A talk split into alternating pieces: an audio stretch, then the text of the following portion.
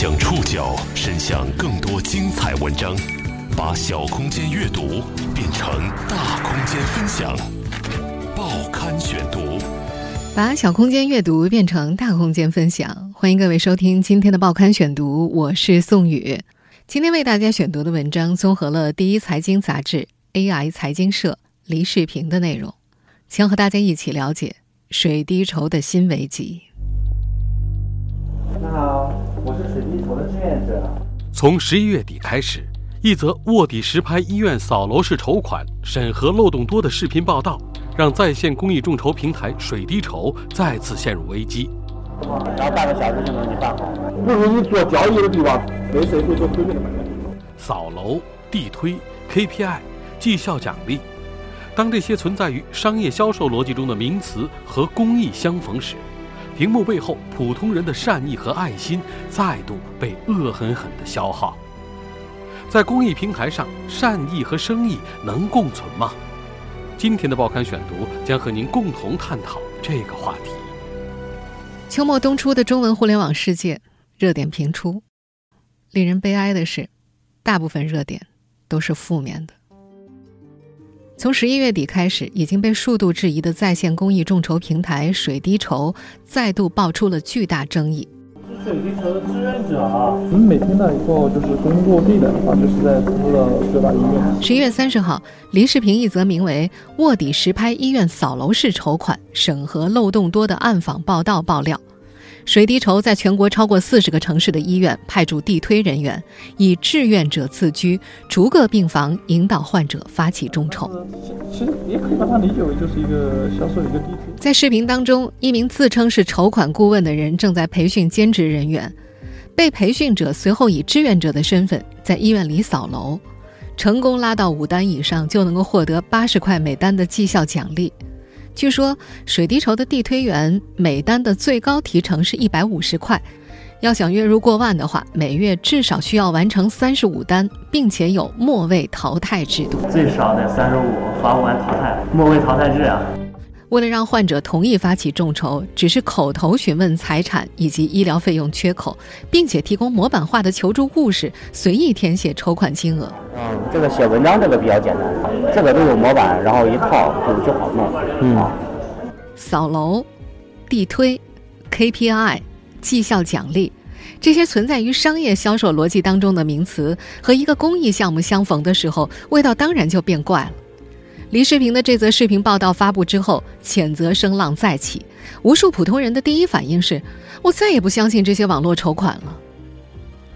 在舆论发酵六小时后，十一月三十号当天午后，水滴筹针对该报道发布了首份官方声明，其中说呀，报道涉及的只是部分地区的个别线下人员的违规现象，并表示已经紧急成立工作小组。开启全国排查，同时即刻暂停该线下团队的工作。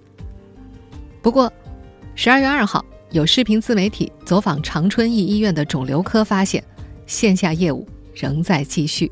有没有人过来建议咱们做水滴筹？过来过来，张角。什么时候过来的？能有二十分钟。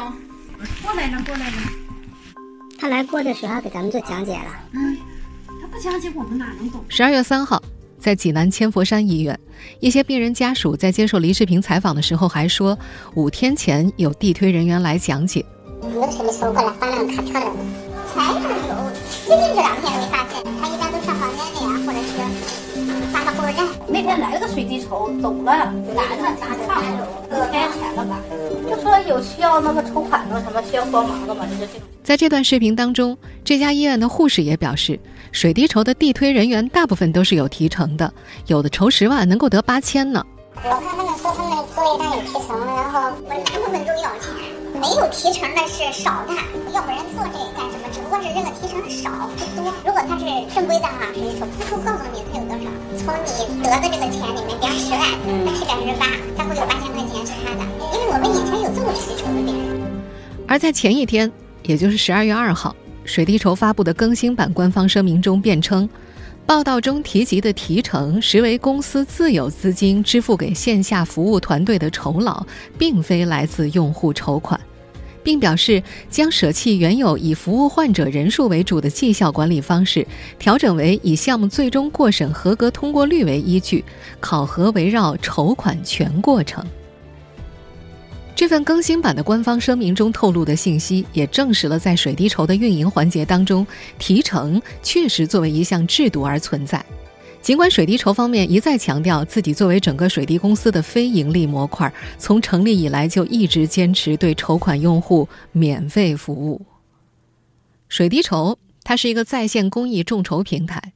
而它的线下服务环节，指的是在线下医疗机构这样的场景之内，寻找那些急需治病但手头没钱的患者和家属，向他们介绍这个筹款渠道，帮助患者撰写求助故事，完成线上筹款申请流程等等。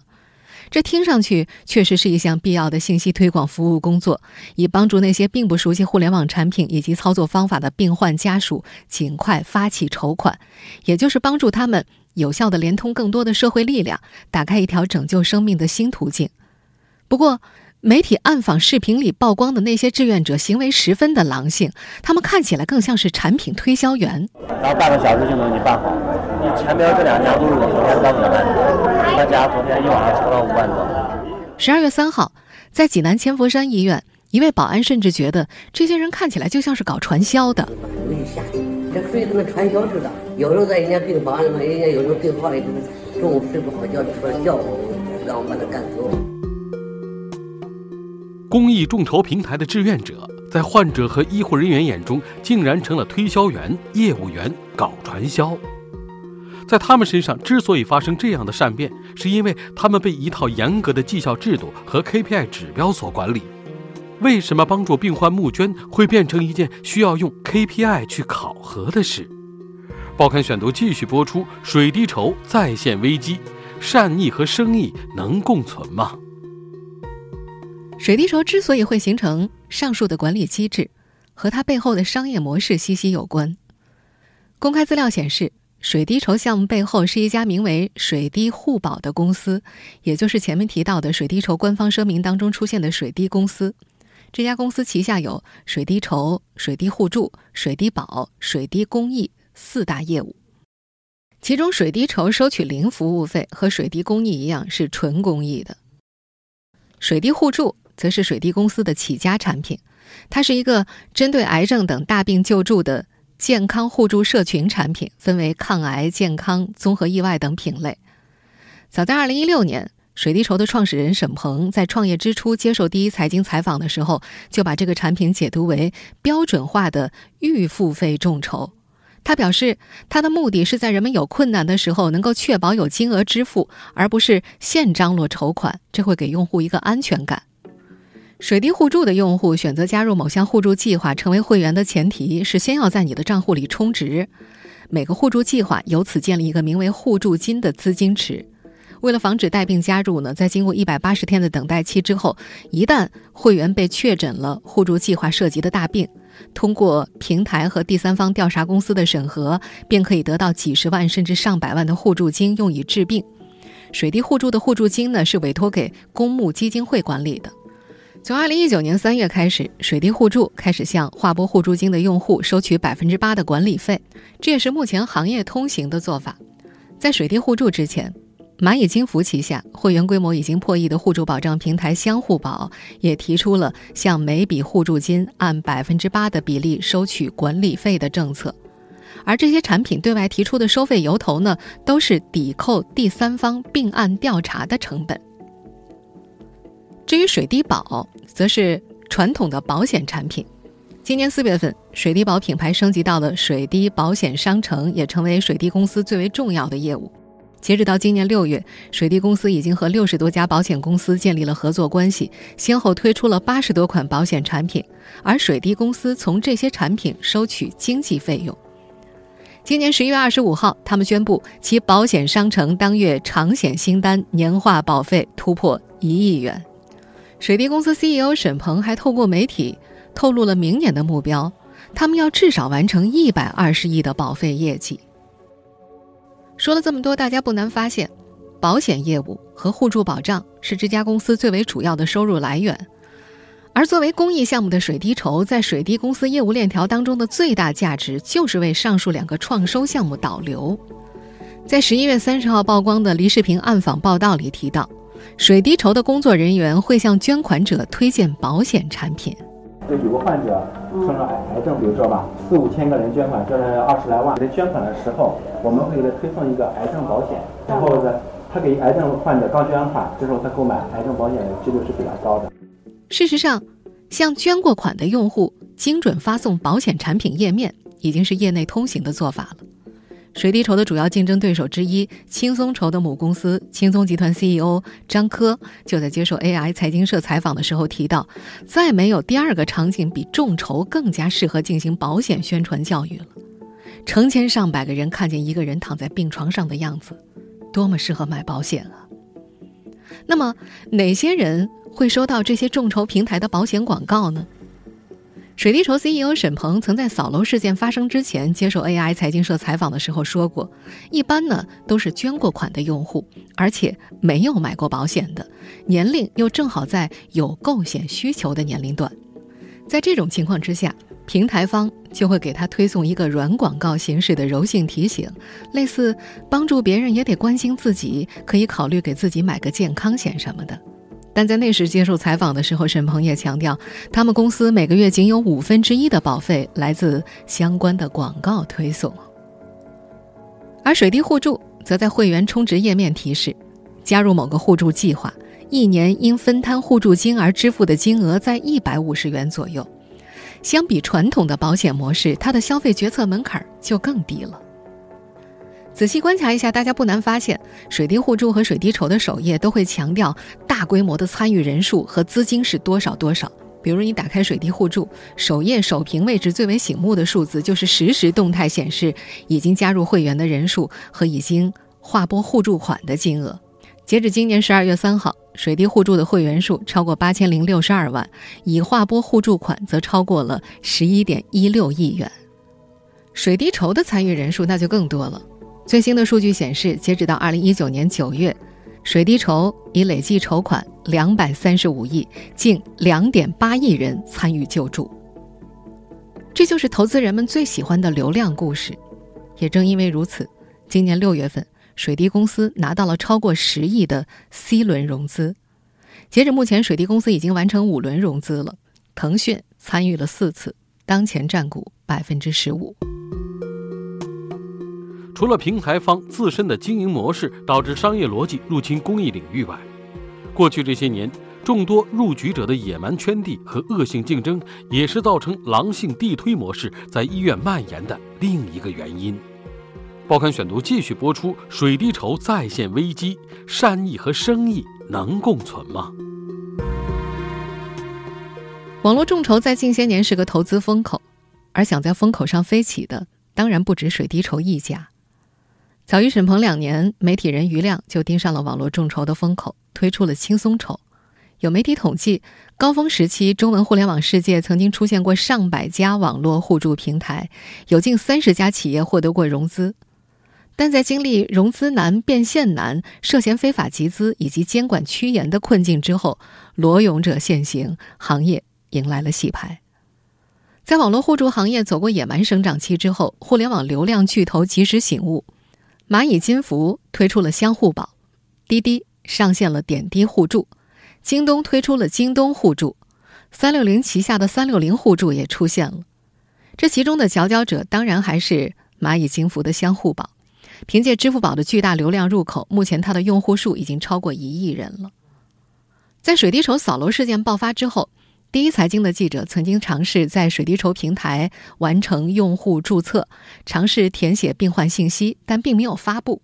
一个很有意思的细节是在接下来的三天时间之内，这位注册的记者开始不断的收到来自平台的客服电话和短信，催促他正式发布筹款信息。尽管相关的网络筹款平台并没有披露过他们的转化率到底有多少，但是从各家对于扩大公益筹款规模这件事儿的疯狂程度来看的话，流量。依然是他们的命根子。那么，在线大病众筹产品的流量洼地到底在哪儿呢？下沉是水滴筹 CEO 沈鹏不断提到的一个词。作为美团第十号员工的他，深知地面推广的重要性。在二零一六年三月十九号离职前，沈鹏是美团外卖的全国负责人，曾经带领过美团外卖一千五百人的地推团队。而水滴筹早期的运营人员当中，有很多也直接来自美团。也是在今年，沈鹏曾经对外界透露过，水滴筹中百分之七十六的筹款用户和百分之七十二的捐款用户都来自三四五线城市。这和水滴互助的画像是高度重合的，百分之七十七的互助用户来自于三四五线城市，以自由职业、做小生意、务农、已婚有小孩的人居多。从互联网使用习惯上来看，他们远比一二线城市的人有更强的转发意愿。同时，这些低线城市往往也是大病致穷的重灾区。而这些城市的医院作为病患聚集地，就更容易找到项目发起人，自然而然也就成为各家众筹平台的兵家必争之地。水滴筹扫楼风暴爆出之后，第一财经杂志关注到，水滴筹的老对手轻松筹在各大招聘网站上发布的志愿者地推广告页面，在本周全部下线。但此前在各大医院并没有少看到轻松筹地推的身影。一位曾在某公益众筹平台干过兼职的地推大学生回忆，他们在医院的时候会经常碰到其他平台的志愿者，有时候看到对方贴的传单，他们会偷偷撕掉。这位不愿意具名的在校学生表示，自己做的是一份有偿兼职，但是他对外更愿意自称为公益志愿者。据他了解，平台方非常愿意找大学生来担任这一职位，他觉得原因是学生。做这种病人沟通的工作更有耐心。至于此次深陷舆论风暴的水滴筹，拥有一支非常强大的地推团队。在今年三月的一次公开演讲当中，沈鹏提到这支队伍的规模：三百多个片区经理和超过一点六万名志愿者。这些志愿者会到农村刷墙面广告，在便利店门口贴传单、发免费太阳伞，以及深入医院扫楼。很多医院也会默许这些志愿者进入。进入医院之后，他们会负责面对面的和患者及家属敲定筹款额度，帮助其上传资料、提交申请。一旦后台审核通过，便会直接呈现在 App 上。按照水滴筹的说法，他们会自掏腰包给志愿者几十到上百元每单的奖励。在很多场合，作为 CEO 的沈鹏还是习惯用志愿者这个身份来描述他手下的这些地推工作人员。但是，一个因为签单就能拿到金钱回报的人，客观上就已经自动脱离了志愿者这个身份了。早在今年六月份，水滴筹就曾经因以志愿者之名进行推广的问题陷入争议。彼时，他们的回复说，水滴筹在全国的志愿者均为无偿服务，没有从平台获取报酬。此前有员工在招聘和对外接受采访的时候自称志愿者，属于平台管理不严谨。水滴筹公司会进行教育和纠正，未来要求公司员工不能自称为志愿者。然而，在这个冬天所曝光的扫楼视频当中，我们可以听到相关的工作人员依然自我介绍为志愿者。你好，我是水滴筹的志愿者，你这边看病有没有困难需要帮助吗？为什么众筹平台们热衷于使用“志愿者”这个说法呢？原因是，相比雇佣专职从事地推的工作人员，找兼职的志愿者更为划算。在这个定义非常模糊的身份之下，平台方不用为这些人员缴纳五险一金，甚至不用提供绩效奖励以外的固定工资。当然，那些真正出于公益心而主动参与产品推介的志愿者，也的的确确是一个。真实存在的群体，在利益优先的商业逻辑之下，互联网筹款平台的激进获客策略，注定会在操作流程中制造各种隐患。再加上平台审核流程的长期缺失，利用平台漏洞和人们爱心的骗捐行为，甚至演化成了产业链。报刊选读继续播出：水滴筹再现危机，善意和生意能共存吗？在此前曝光的种种新闻当中，这些互联网筹款平台上都出现了很多激进的获客策略。比方说，为了加速增长、吸引用户，轻松筹和水滴筹这样的大平台提供了很多衍生服务，比如快速生成筹款文案服务。筹款发起人在填写完姓名。和患者的关系以及病种等基本信息之后，水滴筹会自动生成文案。很多筹款信息读起来十分生动、真切又感人。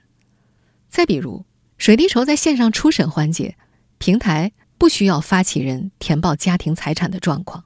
水滴筹的客服在接受第一财经采访的时候透露，三十天的筹款期结束之后，只要补齐医疗信息和财产信息之后就可以提现。这就意味着，筹款项目发布前，平台并不知道患者家庭的真实经济情况，同时平台也不会派人专门到医院去核实线上申请者的病情。水滴筹曾经回应说，他们设计这样的流程是为了让患者更快地启动筹款，他们并不避讳。目前，整个行业对于车产、房产、存款等家庭经济情况普遍缺乏合法有效的核实途径。网络众筹平台审核之商由来已久，早在2018年10月，爱心筹、轻松筹、水滴筹三家就联合发布过《个人大病求助互联网服务平台自律倡议书》。其中明确提到，求助人应该对个人及家庭经济状况及工资收入、房产、车辆、金融资产、医疗保险等信息真实、全面、客观地进行说明。单次求助金额原则上不得超过人民币五十万，并建立失信筹款人黑名单。我们需要注意的是，在现有的网络求助模式当中，无论是众筹还是互助，发起人本人。都被动地担任起了类似保险核保人的角色。我们说的再通俗一点，就是你自己审核你自己。不信，大家可以去水滴筹等筹款平台的筹款页面上观察一下，每个筹款项目的下方都明确写有“真实性由信息发布者负责”的字样。除了事前审核缺失。目前这些平台上的筹款项目当中的事中、事后审核，则主要依靠社交关系的投诉举报。有人曾经质问过这些平台方：“你们为什么不先跟医院沟通一下呢？这样就可以知道病人的真实情况啊，或者可以直接把筹到的款项打到医院账户呀？”根据 AI 财经社的报道，水滴筹曾经试点过把钱直接付给医院，但却遭到了患者的投诉，说医院买药比外面贵。辛苦筹到的十万块钱，只能够花出三万块的效果。作为 CEO 的沈鹏也在接受采访的时候抱怨，真正去操作的时候，就会发现社会很复杂。他表示，他们还在探索更科学的方式，甚至也想过和医院共建项目，但到目前为止，他们显然还没找出一个更好的办法。在这样的审核机制和现实困境下。一些利用平台漏洞和人们爱心的骗捐行为，甚至演化成了一条产业链。花个几百块就能代开假医疗证明，填写真实的姓名和身份证号，链接生成，还有专门的兼职互助转发微信群，帮点情况属实和转发筹款。当然，这些人都是可以获得一定收益的。甚至还有制作微信假网页，点开之后。和主流的捐款平台界面相同，而收到的钱款却直接进入了诈骗者的私人账户。如此忽视审核机制，势必招来洪水猛兽，也必将反噬平台自身。如今外界最担心之处还在于，当社会爱心一次又一次的被透支之后，网络众筹再也不能帮助到真正需要帮助的人。这不。在这次水滴筹扫楼捐的新闻刷屏之后，已经有越来越多的人说再也不相信网络众筹、互联网募捐了。但这个锅不应该由网络众筹这种互助方式来背。就像是新华每日电讯所说的那样，现在还远不到否定网络众筹模式的程度。我们不能放过这个可能会破坏社会互信的小恶。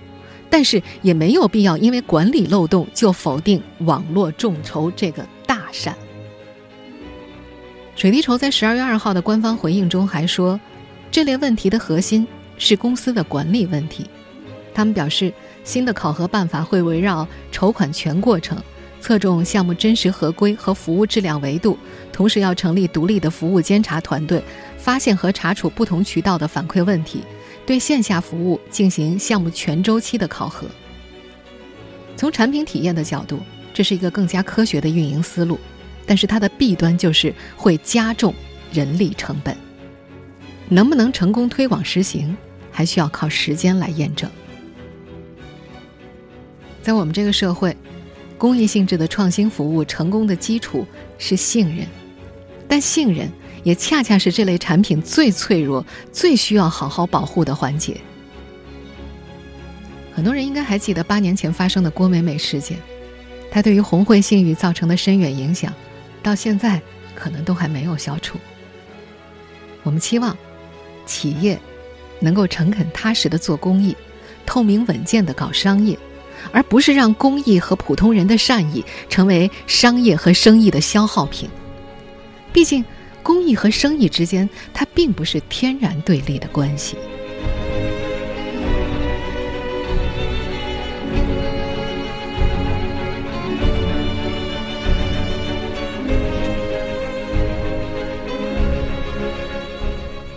听众朋友，以上您收听的是《报刊选读》，水滴筹再现危机，善意和生意能共存吗？我是宋宇，感谢各位的收听。今天节目内容综合了第一财经、AI 财经社的内容。收听节目复播，您可以关注《报刊选读》的微信公众号“宋宇的报刊选读”。我们下期节目时间再见。终不会知危难里，其余成败得失很小事，人存活无下次，争分秒寻意义。疾病如何医？曾受重创的心却最难救治。无惧最暗一天，前来赠你光线，全城如若告急，伴随身边。无憾挺起相见，未怕承受风险。即使有权一手变天，都知我仍可选择良善。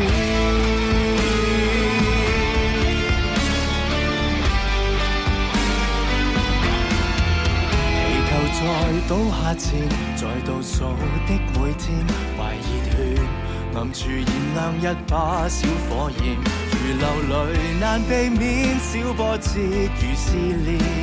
若尚存明天，红日再上都可当作第一天。无惧最暗一天，前来赠你光线，全城如若告急，伴随身边。无憾挺起相见，未怕承受风险。即使有权一手变天，仍可选择良善。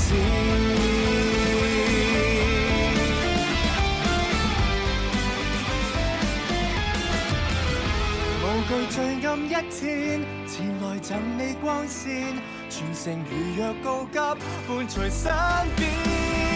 无憾挺起相见，未怕承受风险。即使有权一手变天，我仍可选择良善。